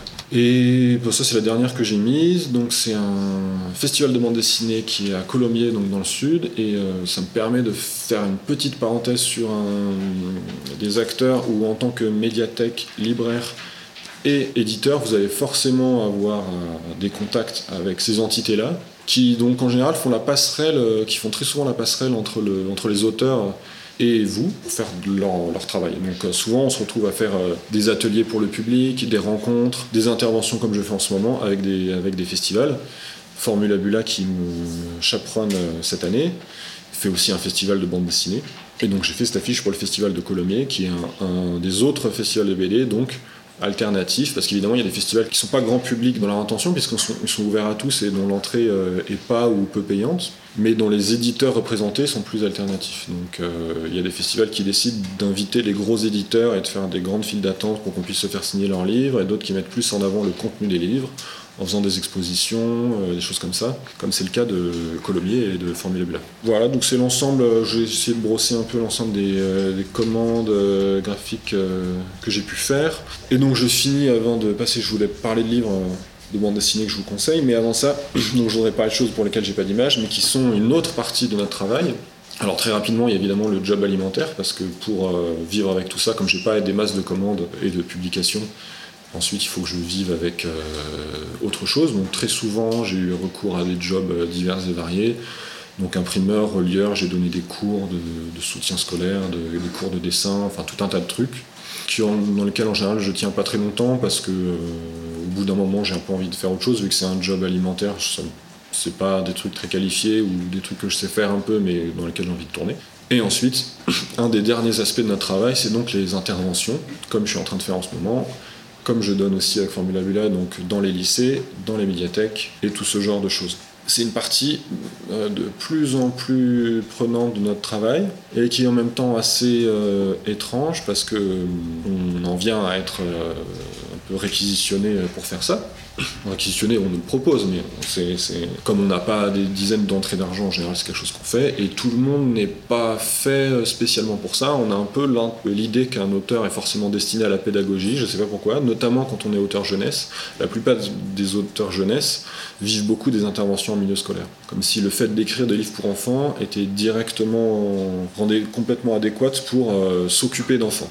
Ce qui est, à mon sens, euh, complètement faux, et il y a des auteurs jeunesse, d'ailleurs, qui sont pas spécialement à l'aise avec les enfants, qui ont envie de s'adresser à la jeunesse, mais pas forcément euh, de leur corps, quoi. Enfin, c'est le faire chez soi. Enfin, quand- tout le monde n'est pas à l'aise en, en public, quoi. Et donc, on fait ce genre d'intervention-là, et c'est plus ou moins difficile, plus ou moins bien fait, et le cadre dans lequel ça se passe fonctionne euh, plus ou moins. Donc ça, ça dépend évidemment de- aussi de l'organisation. J'ai remarqué qu'en général, plus les libraires et plus les gens des médiathèques et plus les gens avec qui je travaille savent qui on est, mieux ça se passe. Et ça, je ne le dis pas dans le sens euh, juste égo trip, de genre euh, connaître notre travail, dans le sens nous estimer en tant que, personne célèbre, qui de toute façon n'est pas le cas, mais plutôt avoir le sentiment que quelqu'un vient en tant qu'auteur et pas en tant qu'intervenant euh, classique remplaçable par quelqu'un d'autre parce qu'un auteur va faire une conférence sur son travail et va faire un atelier avec des enfants en fonction de son travail et pas en fonction du travail d'un autre. Et euh, souvent, on se retrouve dans des situations, on se retrouve plus dans un job d'animateur, c'est-à-dire on confie une classe, il faut s'en occuper, et peu importe ce qu'on fait. Et ce que je trouve déjà dommage pour le public, qui euh, mérite mieux que ça, et ensuite compliqué pour nous, parce que euh, on n'est pas apte à tout faire. Alors évidemment, en général, on confie plus du contact avec les enfants aux auteurs jeunesse, et plus de contact avec les adultes ou les adolescents et les auteurs de BD. Et encore, ça, c'est encore une fois, c'est une corrélation, je trouve un peu, un peu bizarre. Moi, comme je fais des livres qui sont glauques, on ne m'envoie pas avec des enfants, par exemple, donc doute, mais ce que je peux comprendre. Mais si on veut travailler sur mes livres, évidemment, comme mes livres en dessous de 14-15 ans, ils sont pas forcément très abordables, on peut pas en parler, euh, c'est pas très intéressant pour des enfants. Mais quand je fais des ateliers qui n'ont aucun rapport avec mon travail, il n'y a aucune logique spécifique avec le fait que je sois plus à l'aise avec des adolescents qu'avec des enfants. Si ça se trouve, je suis vraiment très bon pour animer une pédagogie avec une classe de primaire, avec un public jeunesse, et assez mauvais avec des adolescents parce que j'ai des mauvais souvenirs au collège et que je les déteste. On ne sait pas ça. Donc, ce que je veux dire, c'est que vous allez être amené un jour à, réfléchir à ces choses-là. Ne vous dites pas qu'automatiquement, euh, les gens qui font des livres jeunesse aiment les enfants, et aiment être entourés d'enfants, et que les gens qui font des livres adultes ne savent s'adresser qu'aux adultes. C'est pas si simple que ça, et il y a des moments où euh, il y a des choses qui marchent très bien euh, dans l'autre sens. Donc c'est pour ça que je dis que c'est bien de connaître le travail ou l'auteur avec lequel on bosse. Et c'est vrai que des fois, quand on travaille avec un festival, par exemple, ou avec euh, la région, avec des choses comme ça, les auteurs sont envoyés parce que c'est pas la médiathèque directement ou la librairie qui organise des ateliers, c'est la région qui finance, qui dit euh, j'ai un auteur disponible qui a des heures à faire pour nous. Est-ce que vous êtes OK pour euh, faire un atelier? Donc en général, tout le monde est OK parce que c'est bien. Mais ça m'est arrivé à d'autres auteurs qu'on débarque et que les gens sur place sachent pas spécialement qui on est, pourquoi on est là, ce qu'on fait là. Ils nous ont réservé un créneau, on a dit bon ben je veux faire un atelier euh, pour les 8-12 ans euh, de 2 heures. On dit oui bon ben, on en a mis 15 et puis finalement ils ont 17 ans et là c'est souvent c'est le fiasco total. Donc prenez pas ça pour des caprices si euh, on a en général tendance à avoir besoin nous de savoir à qui on s'adresse et si on aime bien que les gens qui nous accueillent sachent qui on est euh, c'est pas juste qui on est en tant qu'auteur, mais plutôt qui on est en tant que, travailleur. Voilà, donc là c'est à peu près tout ce que j'ai à dire sur ces histoires de commandes. Donc évidemment, les ateliers que je fais, etc., je considère que c'est des commandes parce que d'instinct, j'irai pas proposer à une école d'animer euh, un atelier pour leur classe ou un collège pour animer un atelier. Souvent c'est parce qu'on me propose de le faire. Ça ne veut pas pour autant dire que c'est désagréable de le faire. C'est juste, je fais juste une différence entre ce qu'on demande de faire et ce qu'on me demande de faire, parce qu'il y a un rapport de force qui est complètement différent. À partir du moment où on nous demande de faire un truc, on est en mesure d'avoir des conditions, et c'est beaucoup plus, beaucoup plus dur de le faire dans l'autre sens.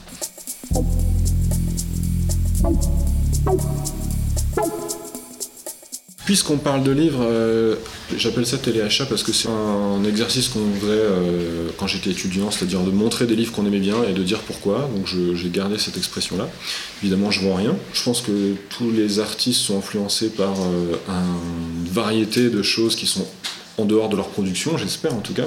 Et moi, je vais vous parler que de bande dessinée aujourd'hui, parce que la bande dessinée alternative est pas forcément hyper connue, et que sinon, on va y passer deux heures. Alors je vous ai mis dans l'ordre euh, des livres qui sont à la fois des influences pour moi et je considère qu'ils sont aussi des livres qui méritent d'être connus ou d'être mis en avant. grosso modo des livres qui me font dire quand je vais dans une librairie ou dans une bibliothèque, s'ils y sont c'est bien, s'ils y sont pas je commence à trouver ça louche. S'il y a aucun des livres de la liste dans un lieu où je rentre, en général euh, j'ai envie de sortir. Mais euh, c'est juste pour mon goût personnel. Mais c'est des livres qui sont à la fois importants dans l'histoire de la BD, à la fois très bien à la fois dans ce qu'ils disent maintenant et ce qu'ils disent de, ce qui va arriver. C'est pas les livres les plus connus, parce qu'il y en a qui sont très importants euh, dans l'histoire de la bande dessinée, mais euh, je considère que soit vous les avez déjà entendus, soit vous allez forcément en entendre parler à un moment ou l'autre si vous fréquentez de près ou de loin le milieu de la bande dessinée. Évidemment, il y en a certains d'entre vous qui n'auront jamais de contact avec ce milieu-là, mais on est très gros classiques.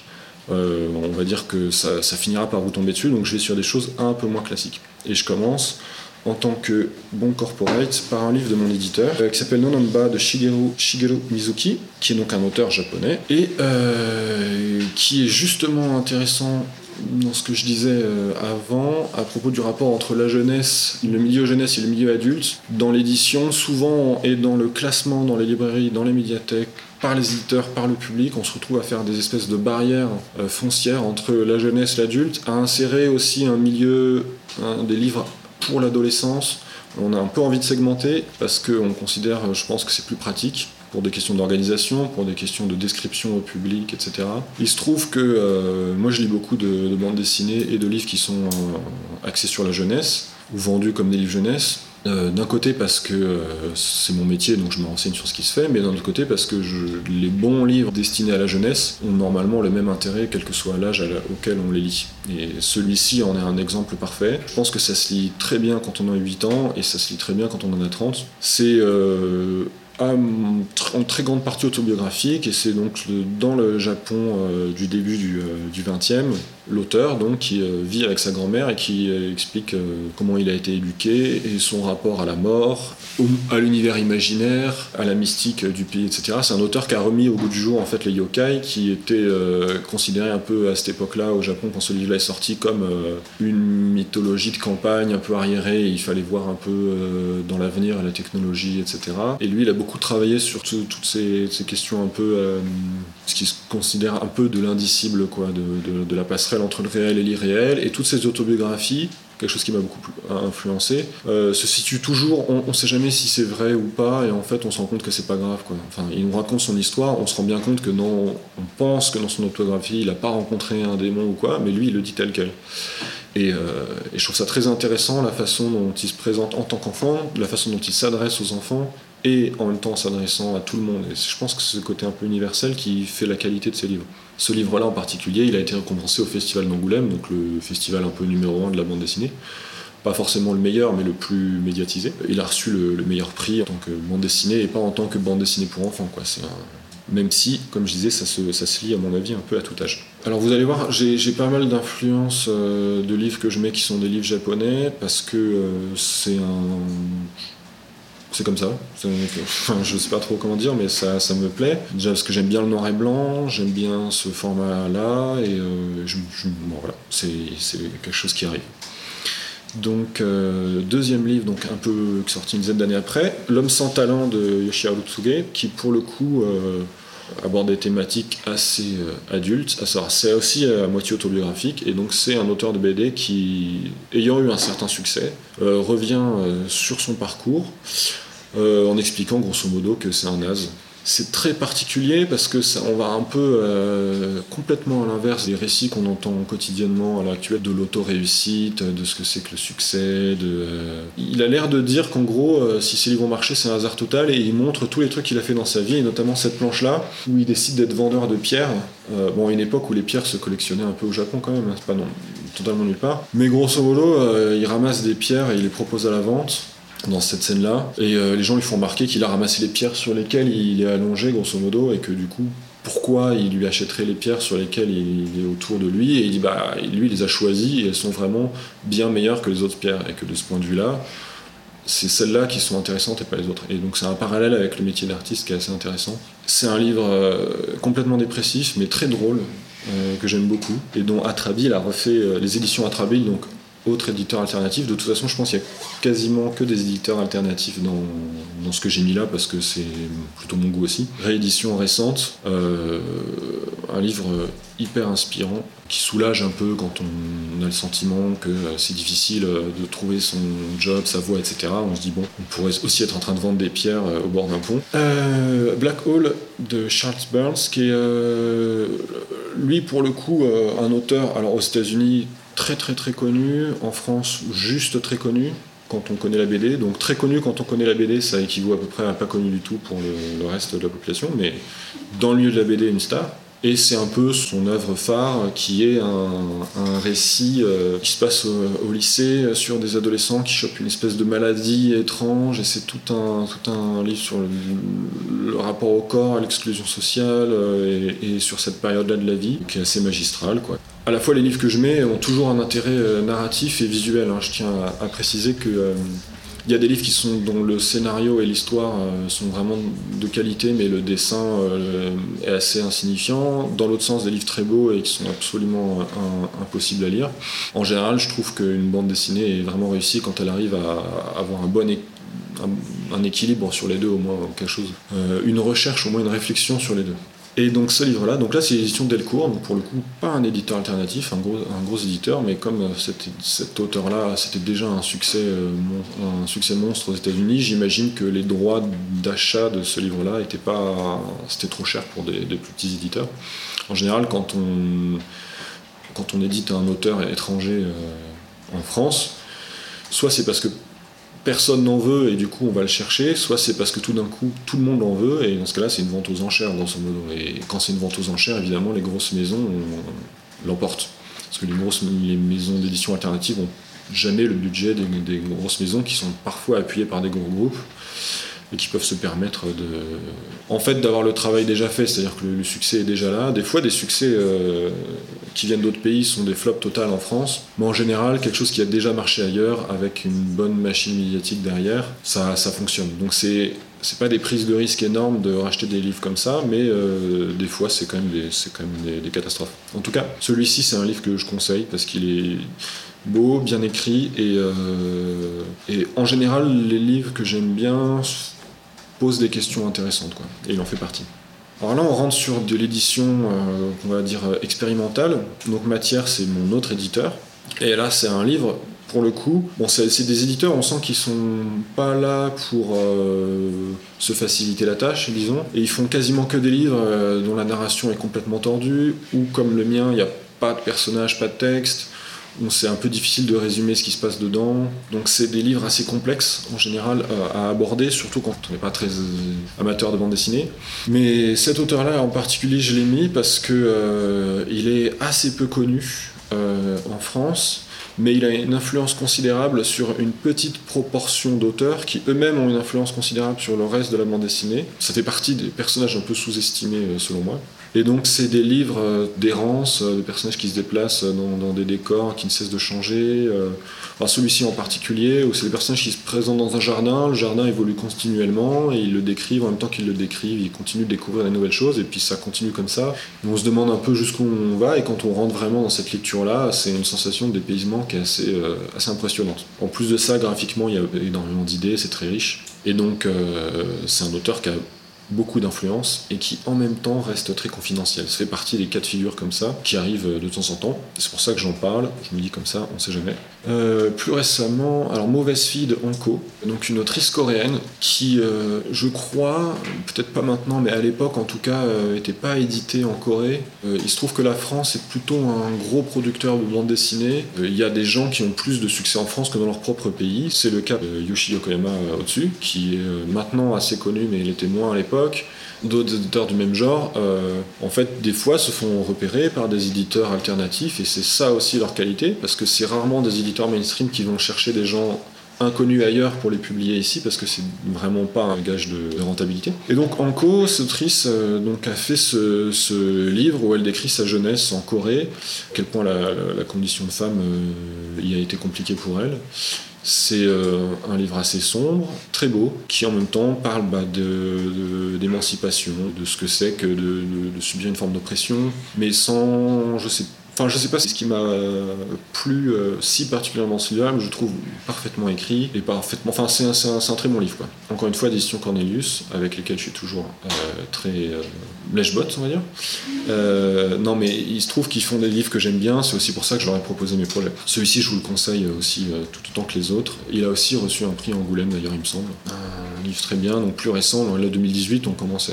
c'est les livres, les livres contemporains maintenant. Sabrina de Nick Danso, pareil, alors ça, donc ça c'est un livre américain qui parle de l'émergence euh, et des conséquences de l'arrivée des fake news, euh, de la pression sur les individus et les réseaux sociaux. C'était à l'époque qu'on a un peu oublié de parano autour des attentats et de la réalité des gens qui disparaissent dans les attentats ou pas. Et donc c'est une histoire de personnages qui disparaît et dont toute une partie de la population se met à croire que c'est un coup monté et se met à harceler la famille de cette personne qui disparaît en disant que c'est des complices de la manipulation autour. Donc c'est un récit assez euh, compliqué sur l'impact comme ça de, de, la rumeur en fait et d'Internet sur nos vies actuelles c'est très beau. Comme Alors, moi, c'est mes, mes, goûts personnels, hein, évidemment. Donc, quand je dis c'est très beau, c'est pas une valeur absolue. Hein, je trouve ça très beau. Et pareil, c'est parfaitement écrit, euh, assez émouvant, et c'est une des grosses réussites pour moi euh, récentes. Et c'est le deuxième livre. C'est un auteur qui est assez jeune. C'est son deuxième livre. Il en avait déjà fait un premier qui était très bien. Et, c'est édité donc chez Presque Lune. Pareil,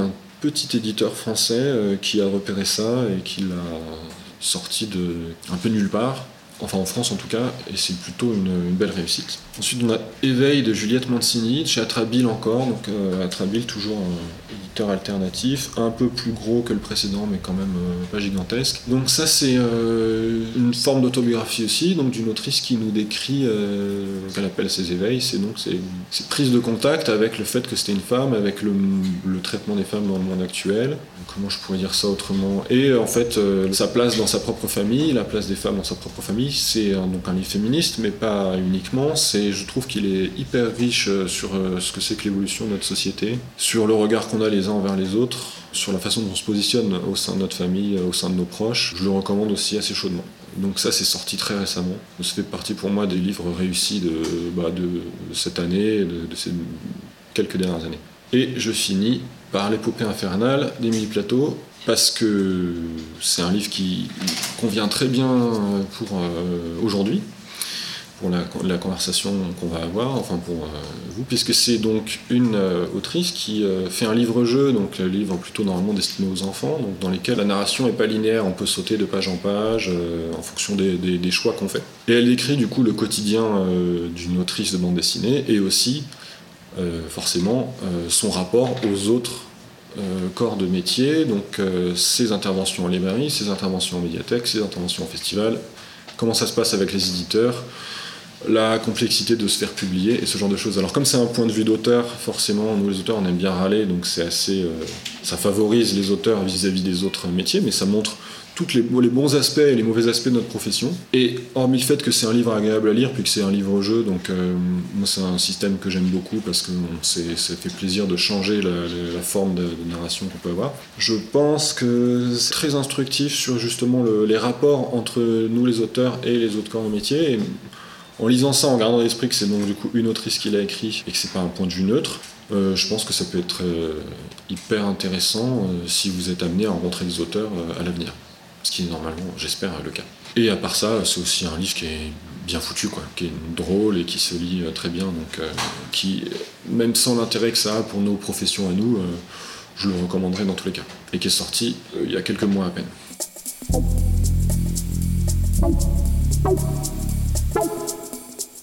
Alors, moi, je touche 10% de droits d'auteur. Euh, dans la bande dessinée euh, alternative, on touche plutôt plus de pourcents que dans la bande dessinée euh, mainstream, mais les tirages sont moindres. Donc on gagne quand même moins d'argent à la fin. Donc moi je suis à 10% de droits d'auteur, c'est un peu le max de ce qui se fait. Il y a quelques maisons qui sont à 12, quelques-unes qui sont à 8, mais la fourchette bande dessinée c'est 8-12 en général. Moi, je suis à 8% de droit d'auteur. Et donc, euh, bah, vous pouvez faire le calcul assez simplement. Hein, sur un tirage à 2000, euh, sur le prix hors taxe, 10% de 2000 exemplaires, quand tout le tirage est écoulé, bah, ça fait à peu près 2000 euros. Mes livres sont tirés souvent à 2000 exemplaires. en l'occurrence, il y en a certains qui ont été épuisés et retirés, mais pas de beaucoup. Donc, il euh, faudrait faire le total. Mais voilà, sur 3 ans de travail, 2 ans de travail, 2000 euros, 3000 euros. Là, j'ai travaillé en tant que scénariste, pas dessinateur, sur une bande dessinée qui va sortir en septembre prochain et qui est destinée à la jeunesse. Donc, euh, je travaille avec un éditeur dont la production est destinée à la jeunesse et donc forcément, les contraintes euh, sont pas exactement les mêmes qu'un éditeur euh, différent puisqu'il va pas fréquenter les mêmes salons, il va avoir un réseau de librairies aussi qui va être assez différent parce que les libraires se spécialisent pas tous en jeunesse. Il y a beaucoup de librairies qui ont un rayon jeunesse très riche comme certaines de BD très riche et d'autres où je sens que c'est pas leur intérêt. Et donc euh, forcément euh, découle de ça le fait que le travail que je fais là ressemble pas exactement au travail que je fais d'habitude puisque déjà c'est pas le même éditeur et aussi euh, je m'adresse pas au même public. Moi j'essaye de pas être trop influencé par le public auquel je m'adresse parce que je pense que si on réfléchit trop à la personne à qui on s'adresse, on commence à adapter notre discours pour lui plaire et c'est vite un piège parce que je suis quasiment convaincu d'avoir une mauvaise conception des gens à qui je m'adresse. Je vais estimer que c'est ça qu'ils aiment et pas autre chose, que ce soit les enfants ou les adultes. Euh, si je me dis que je fais un livre jeunesse, je vais mettre à avoir des mauvaises idées de type les enfants aiment ceci, les enfants aiment cela, donc je vais leur donner. Et ça sera à mon avis, une connerie. Donc il faut que ça soit la même mode de travail que d'habitude, mais en l'occurrence, euh, ça ne l'est pas, donc c'est un peu un équilibre entre les deux. Ça reste de la bande dessinée, mais comme c'est pour un public qui euh, va être plus jeune, il faut aussi, je me dis, je peux pas mettre euh, le même genre de scène, le même euh, quantité nécessairement de dialogue ou des dialogues écrits d'une autre façon. il y a une adaptation qui se fait aussi en, en collaboration avec les éditrices avec qui je travaille.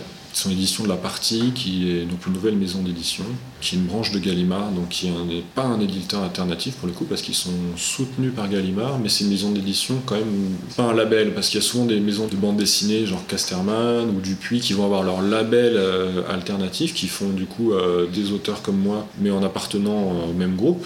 Et là, c'est une entreprise séparée dont une partie du capital est détenue, il me semble, par une plus grosse maison. Voilà. Donc leur production est alternative, mais leur modèle n'est pas indépendant. Et donc je travaille, euh, enfin j'ai fini mon travail sur ce livre-là, j'ai écrit un scénario qui va être illustré par quelqu'un d'autre.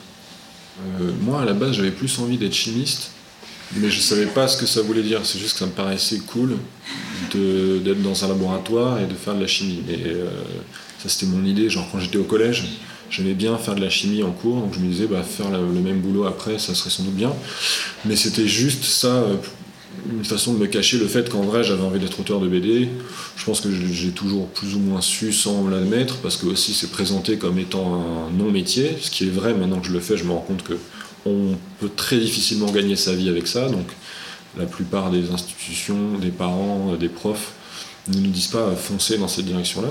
Et donc on s'en rend compte. J'ai admis le fait que j'allais faire du dessin en, première. Euh, je dessinais déjà beaucoup, mais j'avais construit euh, la protection me dire que c'était un loisir, que évidemment que j'allais avoir un, métier respectable. Et euh, l'architecture en particulier, c'est un truc familial, c'est que mon père euh, travaille dans le bâtiment, il n'est pas architecte mais il bosse avec des architectes. Et depuis que je suis petit, il m'a éduqué en me montrant comment étaient faits les bâtiments. pas dans leur aspect artistique, mais plus dans leur aspect technique. C'est-à-dire en me disant, cette poutre, elle est là pour ça, cette poutre-là, elle sert à rien, elle est juste là pour faire beau, etc. Et du coup, j'ai pris l'habitude de regarder comment les choses étaient construites. Et euh, quand je construis des images, c'est la même mécanique qui se met en place. Et donc, euh, quand je fais des décors, etc., peut-être que j'arrive pas à faire des décors qui sont uniquement euh, décoratifs, puisque j'ai pris l'habitude de réfléchir au bâtiment en tant que structure physique, quoi.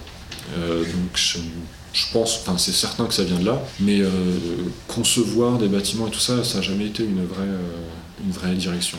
Euh, le fait de dessiner, raconter des histoires m'a toujours beaucoup trop intéressé pour aller dans cette, dans cette branche-là. ma le moment où je me suis vraiment développé dans le fait d'écrire une histoire, c'était pour mon premier livre, j'avais déjà fait genre peut-être une ou deux pages qui se suivaient, des récits très très très courts, mais euh, je pense que la bande dessinée, vu que c'était euh, associé au fait d'écrire et que je, me suis toujours considéré assez euh, éloigné du texte, puisque j'aimais bien dessiner, ça me faisait un peu peur. Donc j'ai beaucoup dessiné, mais pas tant que ça écrit d'histoire avant de finir mes études. Donc j'en avais pas beaucoup à reprendre de toute façon. Par contre, dans les personnages ou des thématiques de certains dessins, mon, premier livre, je suis donc retombé sur un, personnage et quelques, quelques situations que j'avais dessinées au lycée, donc euh, bah, 7 ans avant, et c'est quasiment la même chose. Et j'avais complètement oublié. Mais euh, c'est le même personnage, euh, moins bien dessiné, mais quasiment, enfin tu vois, le même genre de posture, le même genre de vêtements, et le même genre de, même le caractère dont je me souviens que j'avais attribué à ce personnage est le même que celui que j'ai mis dans le livre derrière. Donc il y a des choses comme ça qui se, mais c'est pas forcément ce qu'on imagine quoi. Des fois c'est genre juste euh, un détail en particulier ou des choses comme ça. Des thématiques qui nous intéressent à l'adolescence. Euh, on s'en débarrasse pas comme ça quoi. Donc euh, il y a des chances qu'elles réapparaissent plus tard, ouais un peu tout le temps. Euh, pour le physique des personnages, euh, ça dépend un peu de l'histoire. Ils ont souvent des têtes un peu pas terribles, mes personnages. Enfin, ils sont. Je fais des histoires dans lesquelles la vie semble pas euh, facile, c'est un peu une exagération, quand c'est une forme de satire ou des choses comme ça, je veux que ça se retransmette par le par le, l'apparence des personnages, comme une, ouais, comme une forme de quasi-caricature du sentiment qu'ils ont euh, vis-à-vis du quotidien. Et donc en général, je pars de photographies ou de personnages assez standards et je les redessine de plus en plus fatigués ou de plus en plus euh, stressés ou de plus en plus angoissés jusqu'à jusqu'à arriver à une version qui me paraît stable. Donc souvent, les personnages, je les, je les conçois en les dessinant deux, trois fois, quatre, cinq fois pour que leur, euh, leur apparence euh, soit plus à, même de coller avec l'histoire. Si le fait que j'ai pas envie de faire des histoires trop réalistes, j'aime bien la fiction, et euh, le fait que les personnages soient un peu difformes ou pas tout à fait humains me permet aussi de créer un décalage dans la lecture. J'ai le sentiment que quand on se retrouve face à ces individus-là, on n'a pas tout à fait le sentiment de faire partie du même monde, et c'est toute cette nuance entre la familiarité qu'on a avec certaines thématiques thématique vers certaines situations du livre et en même temps le fait que c'est montré comme quelque chose d'ailleurs, j'imagine qu'on est un peu sur le, sur le qui-vive après. Quoi. Ça permet de ne pas donner trop de confort. J'ai tendance à pas avoir envie que les gens soient très confortables en lisant mes, mes livres ce qui n'est pas forcément, je pense, la meilleure idée. Et, à l'inverse, moi, j'aime pas trop lire des livres euh, comme les miens, je pense. Hein. Je, préfère, je préfère des histoires plus, euh, plus sympas, enfin pas toujours, mais euh, je trouve que le fait de créer une instabilité, ça permet, je sais pas, peut-être d'être plus en éveil quand on pose des questions, quoi. Et ça fait partie de ça, l'esthétique des personnages, pour moi, fait partie de ça. J'ai une façon de travailler en couleur qui vient de la sérigraphie, ce qu'on montrait un peu plus haut comme technique. Une technique, on fait des passages un par un en couleur, et avec une encre en général. Là, il y avait une histoire de dégradé sur mon image, mais euh, pensons, euh, essayez d'imaginer, si vous connaissez pas la technique, c'est vraiment genre comme un, comme un pochoir. on découpe une forme euh, dans du papier, en l'occurrence dans une toile, avec des produits, et on passe une couche d'encre. Puis après, on passe une deuxième couche d'encre. Et donc, si on passe un rouge un, plus un bleu, là où ça se superpose, ça fait un genre de violet foncé, comme sur cette image-là. Et sinon, on a le rouge et le bleu. Et euh, dans mes études, j'ai pas mal fait de sérigraphie, parce que la sérigraphie, c'est un moyen de production assez manuel euh, qu'on peut faire euh, soi-même, avec un atelier et pas tant de matos que ça. Il y avait un atelier aux Arts décoratifs de Strasbourg. Et donc la plupart des illustrateurs de- des écoles d'art et de Strasbourg en particulier passent par l'atelier de sérigraphie euh, quand c'est possible, parce qu'il n'y avait pas des places pour tout le monde et que c'était un environnement euh, pas très friendly euh, pour tous. Euh, et toutes en particulier. Quand on arrivait à se faire une place là-dedans, on avait accès à des machines et ça nous permettait d'imprimer nos propres trucs, donc des affiches, euh, des machins comme ça. Et donc moi, comme j'ai commencé à vraiment produire un truc, il fallait faire un truc concret, il fallait avoir un vrai projet pour euh, bosser là-dedans. Et donc mes vrais projets euh, d'images, de, stickers, de trucs comme ça, ont été faits avec ces systèmes de superposition de couleurs. Et je suis resté un peu bloqué là-dessus et donc je pense mes images plus en superposition plutôt qu'en en composition globale en me disant ici je pourrais mettre telle couleur, ici je pourrais mettre telle couleur et faire une, harmonie, euh, quelque chose de trop compliqué pour moi. C'est beaucoup plus facile d'avoir très peu de couleurs et de me débrouiller avec ça parce que par exemple pour mon deuxième livre qui est entièrement en rouge et bleu et du coup en violet j'ai des teintes j'ai de la lumière absolue qui est le blanc j'ai quelque chose de très sombre qui est le bleu foncé le violet j'ai une teinte froide qui est le bleu, une teinte rouge qui est le chaud. Donc j'ai à peu près toutes les directions. J'ai sombre, lumière, chaud, froid. Et à partir de là, euh, selon l'ambiance que je veux donner dans une image, je peux euh, augmenter dans un sens, augmenter dans l'autre. Et ça me suffit, disons. J'aurais du mal à. à- J'ai essayé, hein, j'y arrive pas à avoir un- un- une véritable composition dans laquelle les couleurs viennent se compléter, dans laquelle il y a une vraie narration en fait par la couleur. Moi je considère que ce que je fais, c'est pas de la couleur, c'est vraiment que de la.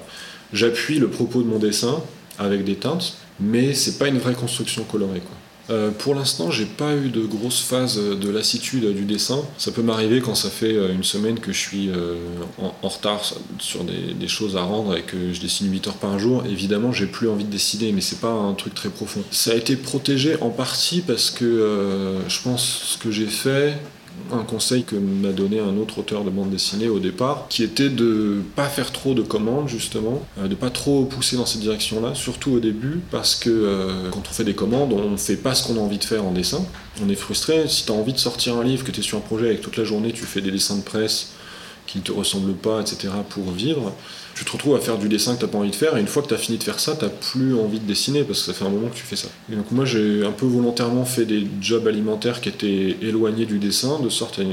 Dès que j'avais fini de faire mon job alimentaire, j'avais qu'une envie, c'était d'aller dessiner. Et du coup j'ai un peu maintenu le truc comme ça, pour pas me dégoûter euh, dès le début, de, de- pour pas transformer ça en truc trop... euh, trop pragmatique quoi que ça reste donc c'est un peu compliqué parce que volontairement t'en fais pas ton métier parce que sinon, sinon ça devient un métier. Quoi. Donc c'est un peu un piège. Mais ça fait que pour le moment, j'aime toujours dessiner, euh, toujours autant. Alors c'est avec des hauts et des bas. Il y a des moments où, euh, comme ces derniers temps, où euh, j'aime pas trop ce que je produis. La façon de faire, quand ça fait un moment que tu dessines toujours de la même façon aussi, ça, tu peux trouver que ça tourne en rond, etc. Donc tu as envie de trouver d'autres idées. Mais c'est pas le dessin en lui-même. L'activité de dessiner, j'ai à peu près la même intensité de- d'envie depuis que j'ai le souvenir de commencer à vraiment faire du dessin et pas juste l'activité que font tous les enfants à savoir dessiner. C'est-à-dire, euh, il y a l'âge où en fait tout le monde dessine, puis il y a l'âge où il y en a une partie, la plupart des gens arrêtent de dessiner parce qu'on considère que c'est plus la peine ou je sais pas. Mais euh, c'est une des rares activités, le dessin, que tout le monde fait en fait, que tout le monde a fait dans sa vie. Tout le monde n'a pas fait euh, des instruments de musique ou du, ou du foot ou des choses comme ça. Contre le dessin, à peu près tout le monde en a fait. Et la question que je me pose toujours, c'est ceux qui continuent d'en faire et ceux qui arrêtent vers, euh, je sais pas, 7 ans, quelque chose comme ça- moi, mes souvenirs de commencer à faire du dessin, c'est vers cet âge-là.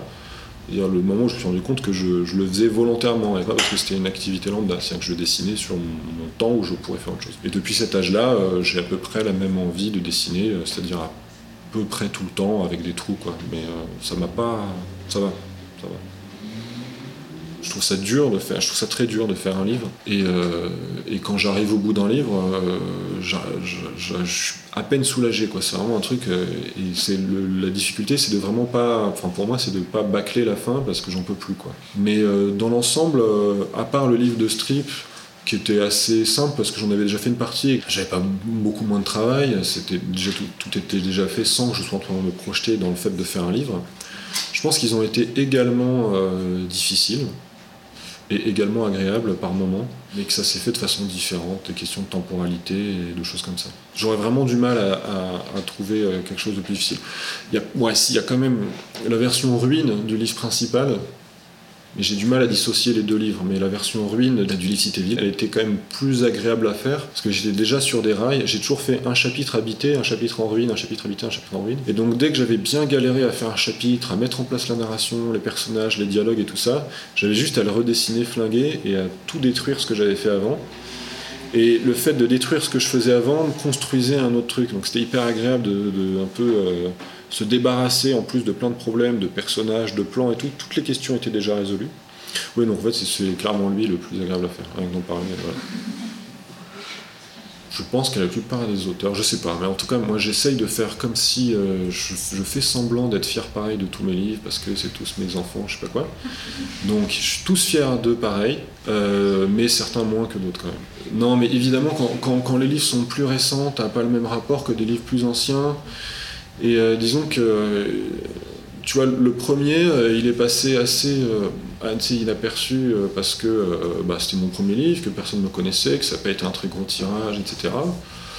Mais il y a des moments, il y a des gens spécifiques que j'aime bien, qui m'en parlent, qui m'ont dit qu'ils l'ont bien aimé. Et il y a des moments où ça ressort comme ça, et c'est ça leur livre préféré, et je me dis, bah quand même, il n'a pas été fait complètement dans le vide. Le deuxième, il a eu beaucoup plus de succès. Et je me suis beaucoup investi euh, dans le faire dedans, donc j'étais très fier. Euh, enfin, quand ça sort, c'est toujours un mélange de fierté et de peur que en fait ce soit de la merde. Et que ce, tu vois. Je pense que ça doit, être, ça doit être rare quand même de juste avoir un projet dont tu es fier et tu es content. Mais bon, une fois que c'est fait, en général, une fois que le livre sort et qu'il est en librairie, il y a quand même un truc, euh, c'est fait, c'est fait quoi. Et vu que moi je suis avec un éditeur qui bosse beaucoup la fabrication, j'ai pas eu de grosses déceptions, j'ai même jamais eu de déception sur le fait que le livre, une fois qu'il est physique, il est trop moche. Quoi. Parce que des fois, tu prépares plein de trucs avec des couleurs et tout. Moi je fais des trucs en plus assez simples à reproduire. Et je connais plein d'auteurs qui font des trucs compliqués euh, à la gouache, à l'aquarelle, au crayon. Et entre leur dessin et ce qui est publié derrière, il y, y, a un monde. quoi. Moi, j'ai pas cette déception-là, donc déjà, quand le livre apparaît, je suis assez content. Euh, donc, mon dernier projet, Cité Ville et Cité Ruine, euh, je l'aime beaucoup parce que euh, il a, s'est fait sur longtemps, que ça a pas mal marché, que mine de rien, c'est instinctivement, on devient, je pense, enfin, moi en tout cas, je deviens plus fier d'un truc où les gens me disent que c'est bien parce que j'écoute ce qu'ils me disent, et que je suis influençable. Là, ces derniers temps, Cité Ville et Cité Ruine, c'est les derniers que j'ai en tête, donc je quand je pense à mes livres, je pense à ça. Évidemment, le livre de strip, comme c'est un truc qui est beaucoup plus rapide, plus léger, que j'ai fait sans grande ambition, euh, en me disant pas que j'allais euh, révolutionner le monde, euh, parce que comme on a beaucoup d'ego en auteur, quand on fait un livre, enfin moi j'essaye de me dire que ça va être un, chef-d'œuvre, tu vois. Celui-ci, je l'ai pas fait en me disant que ça allait être un chef-d'œuvre, je l'ai fait comme ça. Donc clairement, ça c'est un livre qui est plus secondaire dans la production. Mais pour les trois autres projets, je les ai faits avec la même conviction, et donc du coup j'ai du mal à dire qu'il y en a un que je préfère, quoi. Mais ils sont pas sur le même, euh, registre. Je refuse des commandes quand ça provient de gens pour qui j'ai pas envie de travailler. Donc euh, le luxe, je leur dis non en général, c'est pas arrivé mille fois, mais ça m'est déjà arrivé, puis j'ai pas envie.